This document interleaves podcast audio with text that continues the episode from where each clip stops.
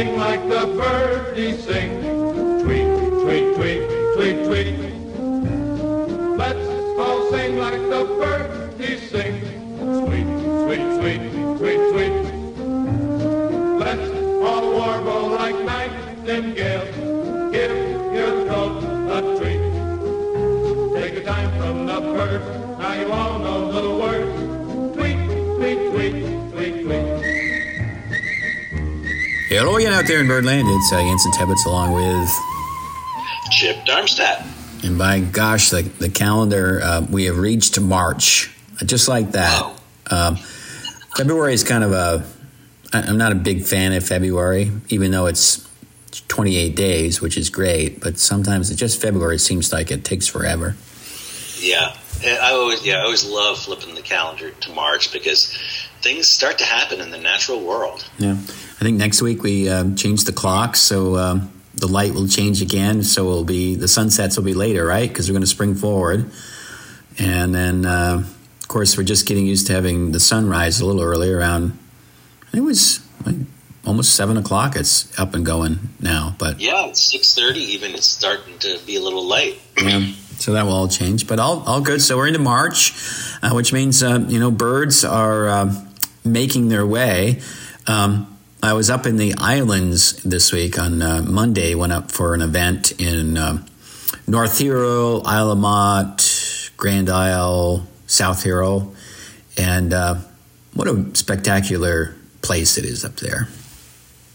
I know. Sometimes I I think I'm in another state when I'm up in the islands. Yeah, no, and um, I did that. Uh, you know, there was there was some ice, but there were some spots where it was open, and I, I looked to the right as I was crossing one of those uh, neat bridges. I think it was actually I was going into Isle La Motte. I was going into the bridge in Isle La Motte, and I looked to to, to my left, and there were um, dozens of Canada geese um, sort of hanging out on the ice, but there was a significant patch that was open, so they were sort of bobbing in there, but they were resting on the ice. Yeah, they're moving north already. you know, it, it is only March, but birds are, are heading north. And I was out uh, earlier this week, and I don't know, saw over hundred Canada geese, mostly in flight, but some landing uh, on Lake Champlain, Meach Cove, um, Charlotte Town Beach. But these birds were definitely, you know, on the move.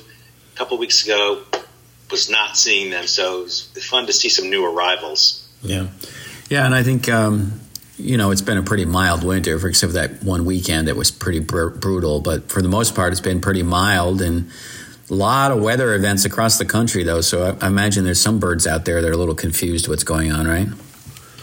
Right, and- and before we had this recent snow, remember all the reports of red-winged blackbirds and grackles? Um, I haven't seen one since the snow, so maybe they turned around. uh, but there's other other birds showing up now. Uh, I've heard of, uh, heard and I've seen a couple of um, song sparrows. I've heard reports of song sparrows, and I've seen some, I should say.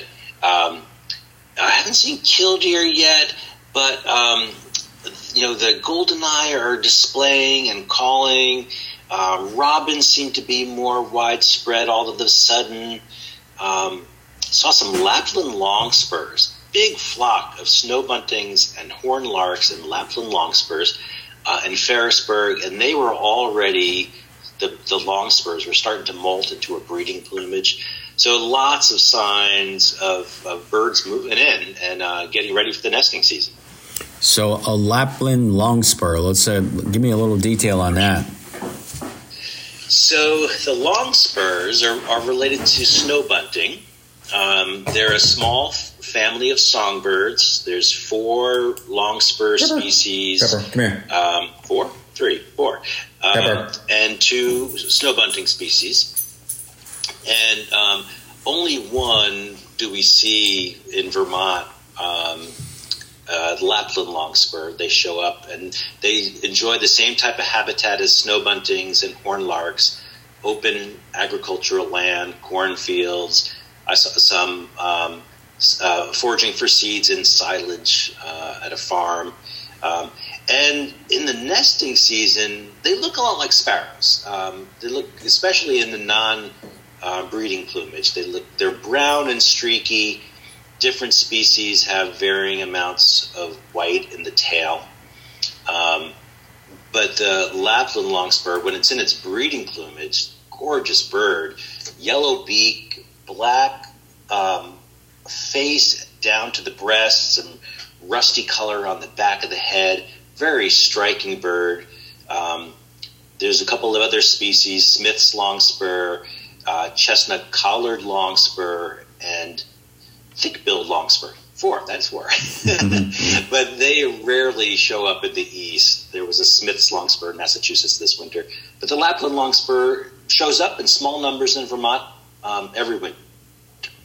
Yeah, just a um, kind of a neat bird. And of course, if you're down in Ferrisburgh and headed deeper into Addison County, lots of uh, lots of farmland, lots of uh, you know corn, silage, agriculture. So that's a great habitat for them.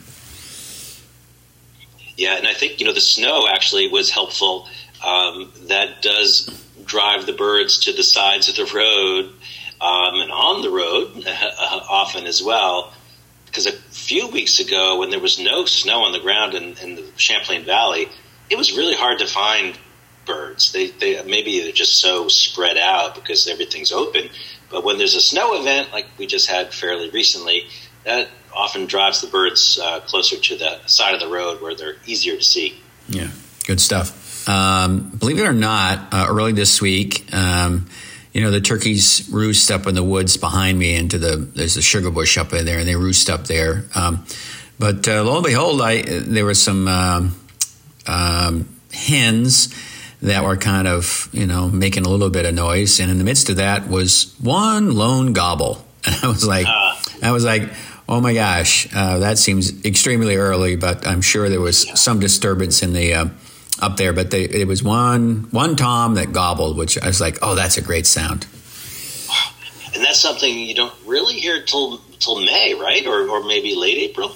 Yeah, yeah, no, it's, it's clearly when it's you know things have started to, to to warm up and they begin the season of you know impressing the and, and pressing the hens and so forth. But yeah, the turkey season in Vermont begins on uh, May 1st, and usually they're in you know full mode and then of gobbling early in the morning at uh, at dawn and whatever. But it was just kind of one of those neat things. Um, so that's another sign of spring, and of course. Um, we talked about the uh, long spurs. Um, bluebirds, you know, people probably make sure they have, if they do have a bluebird box, make sure it's cleaned out by now, right? Because they'll be on their way. Yeah, definitely. I, you know, I've I've seen bluebirds off and on all winter, but I just saw um, a couple more um, this past week. Uh, there was a male and female in an orchard area um, Charlotte.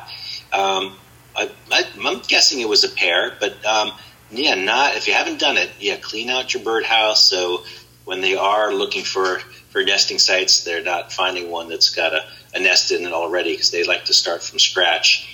Um, it also reduces the parasite load too. If there's an old nest in there, it could harbor old old parasites that you know, bluebirds want to avoid. Yeah, we don't we don't like old ones or new ones either. You know, so that's yeah. they're good old parasites. Um, yeah, so that's that's kind of cool. The uh, the bluebirds, of course, still waiting for that spectacular um, late winter, early spring of a nice sunny day with a good old red-winged blackbird singing away in the uh, in the cattails. Yeah, won't won't be long. really won't. And you know, I've already heard chickadees doing their Phoebe song. Um, they're singing. I've heard nuthatches, white-breasted nuthatches singing. Uh, woodpeckers are drumming. Heard a nice drum of a downy woodpecker this morning. Um, so the birds that are year-round residents, um, you know, they're they're starting to declare their territories. You know, a lot of our species in winter um, move around. They're not really on territory. They're often in mixed species flocks. So you'll get titmice and chickadees and brown creepers sometimes and nuthatches all together. But uh, this time of year, those those year-round residents start to set up shop. Um, I haven't heard brown creepers sing yet, but it won't be long. You know, sometime this month, the brown creepers will start singing. Another year-round resident. So uh, there's yeah, it's starting, and Phoebe, right? That's another one that by the end of the month, a lot of people will be seeing Phoebes again. Yeah, outstanding. Well, we do have to fly out of here. Hopefully, um, you know, sugaring will fire up here in uh, in March, and we'll be hearing uh, uh, sapsuckers or seeing sapsuckers. That would be great in the sugar bush. Oh, yeah. Brown creepers and all the woodpeckers, the pileated woodpeckers at the base of the of the trees. All those all those kind of neat birds that you see out there while uh, gathering sap or checking on the sap or working on the lines. Exciting time of year. Love Yeah. it. All right. Until next time, we got to fly out of here. I'm Anson Tebbetts. I'm Chip Darmstadt. Or the birds. Let's all sing like the birdies sing. Tweet, tweet, tweet, tweet, tweet. Let's all sing like the birdies sing. Sweet, sweet, sweet,